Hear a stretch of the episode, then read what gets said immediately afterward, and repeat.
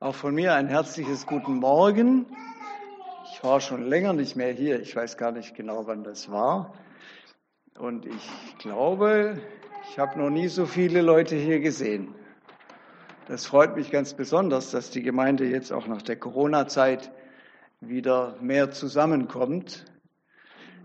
Man war sich ja lange unsicher, wie geht das denn nach Corona weiter? Hat man sich daran gewöhnt, dass man zu Hause im Fernsehen Gottesdienste miterlebt? So geht es uns in Welsheim auch. Wir kommen ja aus Welsheim, da sind wir auch so zwischen 20 und 30. Also auch knapp die Hälfte der Gemeinde, die zusammenkommt. Aber immerhin, wir dürfen wieder mit oder ohne Maske singen sogar. Das ist wirklich schön. Ja, nächsten Sonntag geht das Jahr zu Ende. Naja, nicht so ganz. Das Kirchenjahr geht zu Ende. Es ist der letzte Sonntag im Kirchenjahr und dann kommt ja schon der Advent, der Neuanfang des Kirchenjahrs. Er kommt. Advent, er kommt. Aber bevor wir Advent feiern, denken wir heute an Totensonntag, nächsten Sonntag, an Ewigkeitssonntag. Ich bin mir nicht ganz sicher, oder ist nächsten Sonntag auch Totensonntag? Derselbe Sonntag. Aber heute ist hier diese Feier auf dem Friedhof.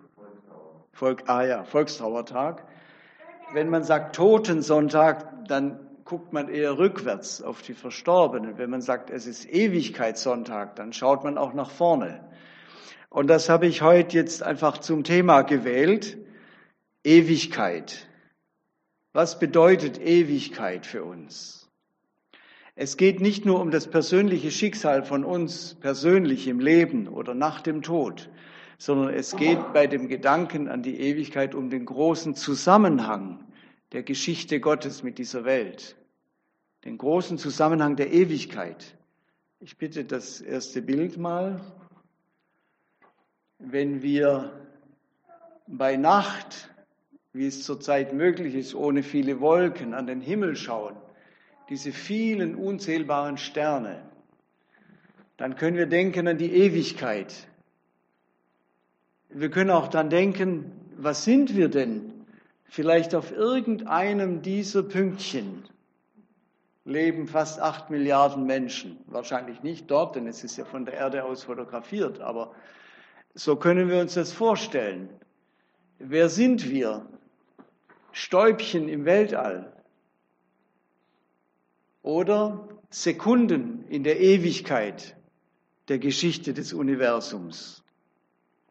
Ich möchte mal ein Zitat vorlesen von einem, einem der bekannten deutschen Philosophen, Friedrich Nietzsche, der seine Philosophie vor allem als gegen christliche Philosophie geschrieben hat. Er schreibt, wenn wir das Bild sehen, können wir uns das gut vorstellen, in irgendeinem abgelegenen Winkel des in zahllose Sonnensysteme flimmernd ausgegossenen Weltalls gab es einmal ein Gestirn, auf dem kluge Tiere das Erkennen erfanden.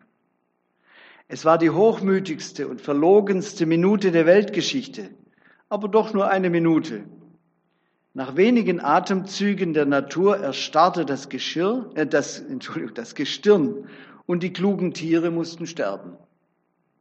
So könnte jemand eine Fabel erfinden und würde doch nicht genügend illustriert haben, wie kläglich wie schattenhaft, wie flüchtig, wie zwecklos und beliebig sich der menschliche Geist innerhalb der Natur ausnimmt. Es gab Ewigkeiten, in denen er, der Mensch, nicht war. Wenn er wieder vorbei ist, wird sich nichts begeben haben. So schreibt Nietzsche über uns, über sich, über uns, über die Menschen, die wir uns so fühlen als Herren dieser Welt. Und hat er recht?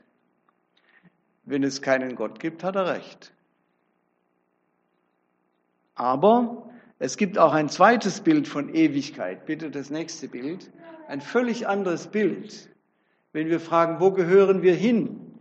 Als Stäubchen in den Kosmos oder als heimkehrender Sohn zum Vater?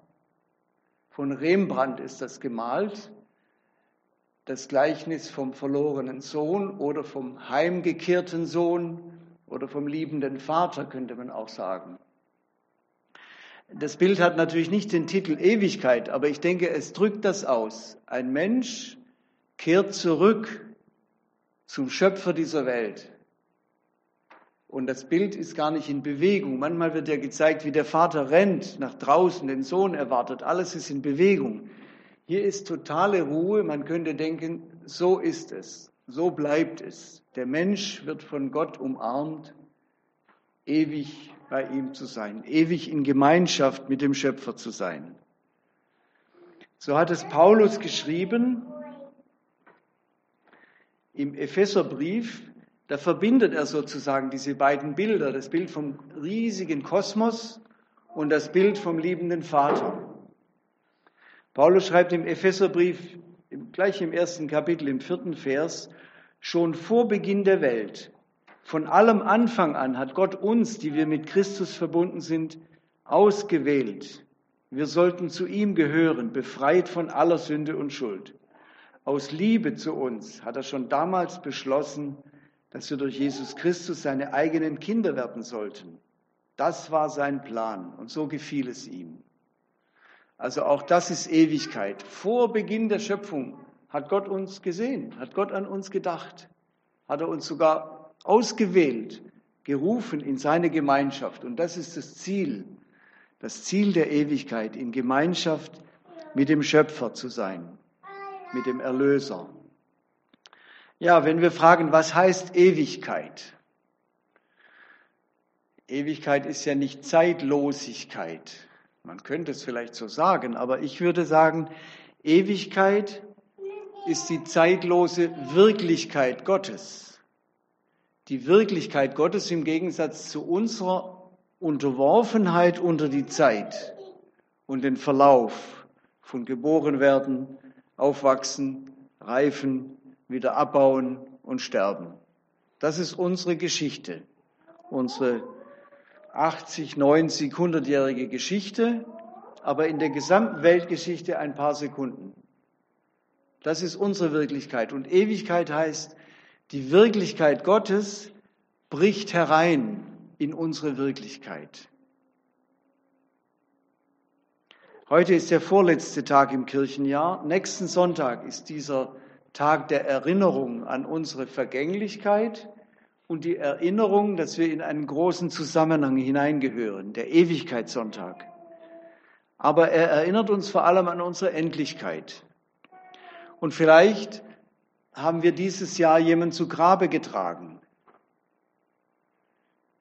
Sie, die wir zu Grabe getragen haben, sind nicht mehr in unserer Wirklichkeit, in unseren Gedanken, in unserer Liebe, in unserer Erinnerung, aber nicht mehr in unserer Wirklichkeit. Wir haben ihren Körper zu Grabe getragen. Wo sind sie jetzt? Wo sind sie als Person, als Geist?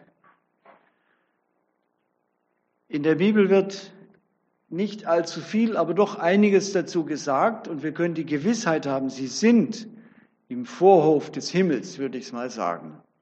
Schon in der Nähe von Jesus, aber noch im Warten auf die Auferstehung des Körpers.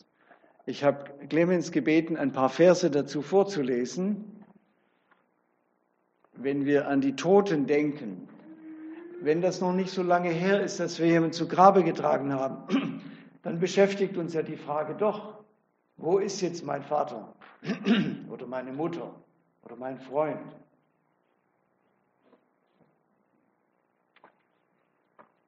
Ich lese aus 1. Thessalonicher Kapitel 4, die Verse 13 und 14.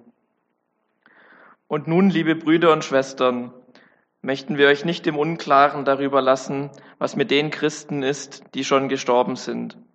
Ihr sollt nicht trauern wie die Menschen, denen die Hoffnung auf das ewige Leben fehlt. Wir glauben doch, dass Jesus gestorben und auferstanden ist. Darum vertrauen wir auch darauf, dass Gott alle, die im Glauben an Jesus Christus gestorben sind, auferweckt. Ähm, hm? Darum glauben wir darauf, dass Gott alle, die im Glauben an Jesus Christus gestorben sind, auferwecken wird. Wenn er kommt, werden sie dabei sein.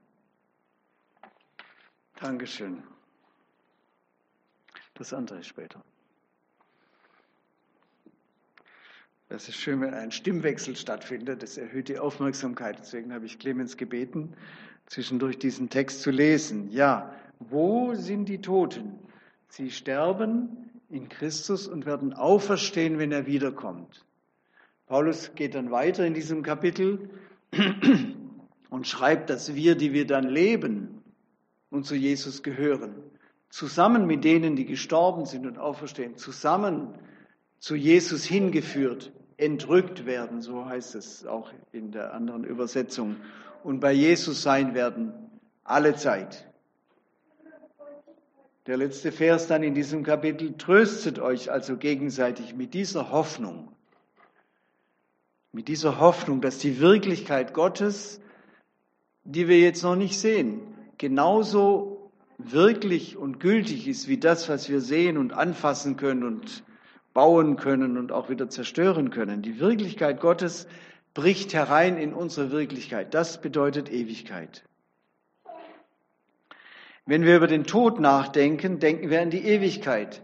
Aber die Ewigkeit beginnt nicht erst nach dem Tod. Das ist so ein, ein Teilverständnis. Die Ewigkeit beginnt in der Begegnung mit der Wirklichkeit Gottes. Wenn sein Licht, seine Wirklichkeit, seine Liebe hereinbricht in unsere Wirklichkeit. Das ist Ewigkeit. Und so ist es ganz eng miteinander verflochten, die Geschichte dieses Kosmos, die Geschichte dieser Welt, die Geschichte unseres Lebens mit der Wirklichkeit Gottes. Und wir wissen ja, Gott hat verschiedene Anläufe unternommen, sage ich jetzt mal ganz menschlich, dass seine Wirklichkeit hereinbricht in unsere Welt. Wie ein Blitz plötzlich eine Nacht erleuchten kann. Und so ist die Wirklichkeit Gottes hereingekommen in diesen Kosmos, in dieses riesige Sternenmeer, kann man sagen, schon bei der Schöpfung. Gott, der die Liebe ist, will ein Gegenüber. Er will das nicht so in sich einschließen oder in der Dreieinigkeit, in dieser vollkommenen Gemeinschaft der Liebe behalten. Er wollte uns Menschen haben. Er hat uns geschaffen, damit seine Wirklichkeit der Liebe in dieses Gegenüber, in diese Menschen, die ihm gegenüber sind, hereinbrechen. Dann hat er einen zweiten Versuch unternommen nach der Sintflut, hat wieder einen Bund gemacht mit der Erde. Nicht nur mit den Menschen, sondern auch mit der Erde. Solange die Erde steht, soll das nicht aufhören. Saat und Ernte, Frost und Hitze, Sommer und Winter, Tag und Nacht. Dieses Versprechen Gottes ist wie ein Hereinbrechen seiner Ordnung der Liebe und der Gnade und der Güte in unsere Wirklichkeit.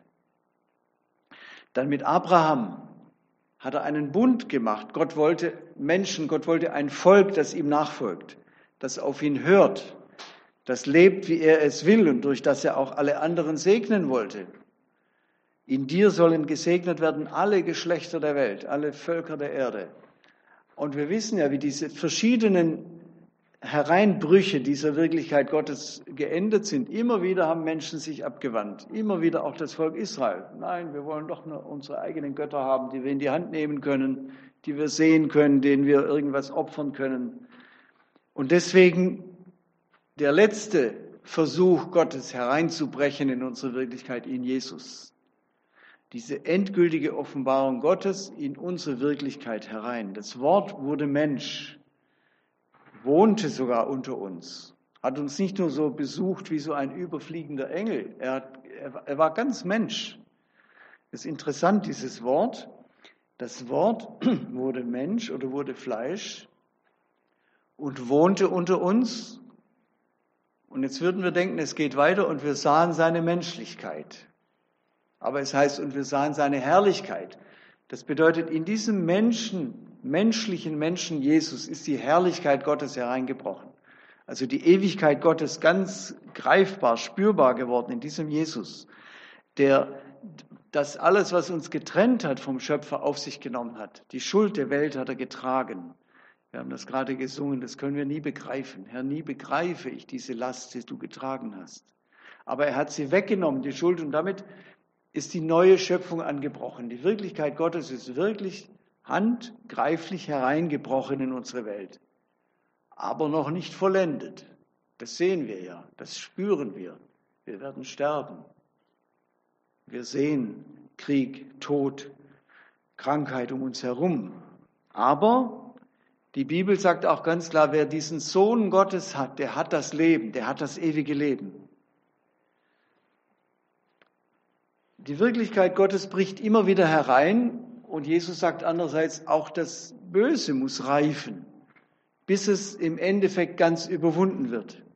Die Weltgeschichte, also unsere Wirklichkeit, wird sich zuspitzen in der Selbstherrlichkeit des Menschen, in dem sogenannten Gegen Christus oder anstelle von Christus, dem Antichristen, in der Ablehnung der Gegenwart Gottes in dieser Welt und deswegen auch in der Ablehnung des Volkes Gottes. Christenverfolgung, Judenverfolgung, Antisemitismus. Das ist im Endeffekt alles eine Ablehnung dessen, dass da eine andere Wirklichkeit hereingebrochen ist in einzelne Menschen und in dieses Volk Israel. Aber Gottes Heil und Gottes Gericht wird sich durchsetzen. Daran können wir festhalten.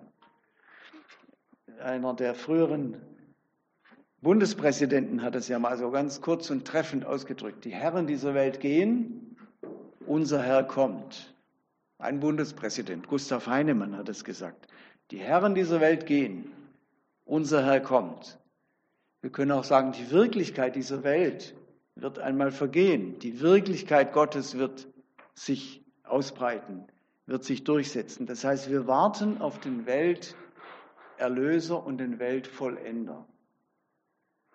Es wird nicht immer so bleiben, wie es ist. Paulus sagt mal, wenn wir nicht daran festhalten, dass es eine Veränderung geben wird, eine Auferstehung, dann sind wir die elendesten Menschen. Dann glauben wir irgendwas, irgendwas Illusionäres, was aber nie stattfinden wird. Aber wir wissen, wir haben diese Gewissheit im Vertrauen auf Gott, dass er diese Welt verändern wird. Und das ist nicht nur durch Jesus gesagt worden, schon lange, lange vorher im Alten Testament. Die Propheten schreiben schon davon. Ich würde Clemens bitten, jetzt nochmal einen Abschnitt vorzulesen aus dem Propheten Jesaja, der das schon ganz konkret beschrieben hat, wie wir das uns vorstellen können. Ab hier 65, 17 bis 20. Danke. Genau, ähm, Jesaja 65, Verse 17 bis 20. So spricht der Herr: Ich will euch einen neuen Himmel und eine neue Erde schaffen. An den alten Himmel und die alte Erde wird niemand mehr denken. Sie, wird sie werden vergessen sein. Freut euch und jubelt über das, was ich tue. Jerusalem wird von fröhlichem Gesang erfüllt sein, und die Menschen sind voller Freude. Auch ich werde jubeln über Jerusalem und über mein Volk glücklich sein. Weinen und Klagen werden verstummen. Dann wird kein Säugling mehr nur wenige Tage leben, und alte Menschen sterben erst nach einem erfüllten Leben. Wer mit 100 Jahren stirbt, wird als junger Mensch betrauert, und wer die 100 Jahre nicht erreicht, gilt als von Gott verflucht. Danke. Das ist eine Beschreibung dessen, was wir erwarten dürfen auf dieser Erde. Wenn Jesus wiederkommen wird, wird er zunächst auf dieser Erde sein Reich des Friedens, der Gerechtigkeit, auch der Gesundheit aufrichten. Wer mit 100 stirbt, sagt man, oh, da ist ein Kind gestorben. So viel Lebenskraft werden wir in uns haben, wenn Christus mit seiner Wirklichkeit diese Erde erneuern wird. Das ist die eine Seite. Und die andere Seite er wird die ganze Welt so erneuern und vollenden. Das ist hier ja schon mitgeschrieben. Eine großartige Vision von beiden neuen Wirklichkeiten. Einen neuen Himmel, eine neue Erde. An den alten Himmel und die alte Erde wird niemand mehr denken. Und wir kennen das Wort aus dem letzten Buch der Bibel, aus Offenbarung 21, wo es dann endgültig heißt, in dieser Vision, die Johannes gezeigt bekommt, ich sah einen neuen Himmel und eine neue Erde. Der vorige Himmel und die vorige Erde waren vergangen und auch das Meer war nicht mehr da. Ich sah, wie die Stadt Gottes, das neue Jerusalem von Gott aus dem Himmel herabkommt, festlich geschmückt wie eine Braut an ihrem Hochzeitstag. Und eine gewaltige Stimme hörte ich vom Thron her rufen, hier wird Gott mitten unter den Menschen sein. Er wird bei ihnen wohnen, sie werden sein Volk sein. Dieses Bild von Rembrandt haben wir im Auge. Gott wird selbst bei ihnen wohnen Sie werden sein Volk sein. Ja, von nun an wird Gott selbst in ihrer Mitte leben. Er wird alle ihre Tränen trocknen. Der Tod wird keine Macht mehr haben. Leid, Klage und Schmerzen wird es nie wieder geben. Denn was einmal war, ist für immer vorbei. Wir könnten sagen, das ist der Sieg dieser Wirklichkeit Gottes über unsere zerrissene, zerbrechliche, schuldbeladene Wirklichkeit, in der wir jetzt noch leben. Und das ist eine völlig andere, äh, ein ganz anderer Tenor, als was Nietzsche schreibt. Er schreibt, es gab einmal Ewigkeiten, in denen der Mensch nicht war. Wenn er wieder vorbei ist, wird sich nichts begeben haben. Und Gott sagt, es gab einmal Ewigkeiten, in denen der Mensch nicht war. Aber wenn das vorbei ist, wird es eine neue Welt geben und Gott wird mitten unter den Menschen wohnen und wir werden sein Volk sein. Das ist doch eine völlig andere Perspektive. Gott sei Dank haben wir diese Perspektive, hat Gott uns die Augen geöffnet, dass wir das sehen können. Ewigkeitssonntag, nächsten Sonntag als Abschluss des Kirchenjahres. Ewigkeitssonntag Erinnerung an das Ende unseres Lebens und gleichzeitig Hoffnung auf die Vollendung, auf die Neuschöpfung. Wollen wir dabei sein? Klar. Wollen wir jetzt schon dazugehören? Ewigkeitssonntag habe ich gesagt, Überleitung zum Advent. Jesus, diese Wirklichkeit Gottes ist hereingekommen in unser Leben. Das ewige Wort Gottes wurde Mensch, wohnte unter uns, um den Fluch der Sünde, um den Fluch der Gottesferne wegzunehmen. Und er wird wiederkommen, haben wir jetzt gelesen aus Jesaja und aus Offenbarung. Und dann wird sich diese ewige, neue Wirklichkeit Gottes durchsetzen für uns, für die ganze Welt. Ich fasse zusammen diese Linie der Gedanken. Wir sind Geliebte Gottes schon vor der Schöpfung der Welt und über unseren Tod hinaus. Die ewige Wirklichkeit Gottes ist schon hereingebrochen in unsere vergängliche Wirklichkeit, wenn wir uns an ihn anbinden, angebunden haben. Und wir warten auf unsere Auferstehung wir warten auf die ewige Gemeinschaft mit ihm und warten auch nicht nur auf unsere persönliche Veränderung, sondern auf die Vollendung der Welt, die Neugestaltung der Welt. Gott ist der Herr, Gott bleibt der Herr, auch wenn er jetzt noch seine Macht zurückhält. Wenn wir viele Dinge sehen, die da nicht reinpassen. Jetzt ist die Zeit, wo Gott seine Güte, seine Gnade uns zeigt und anbietet und uns ruft, umzukehren wie dieser Sohn, der heimkehrt in die Gemeinschaft mit dem Vater. Und dann wird die Zeit der Auferstehung sein und des Gerichtes und der Vollendung der Erneuerung dieser Welt. Daran erinnert uns das Wort Ewigkeit, der Ewigkeitssonntag. Amen.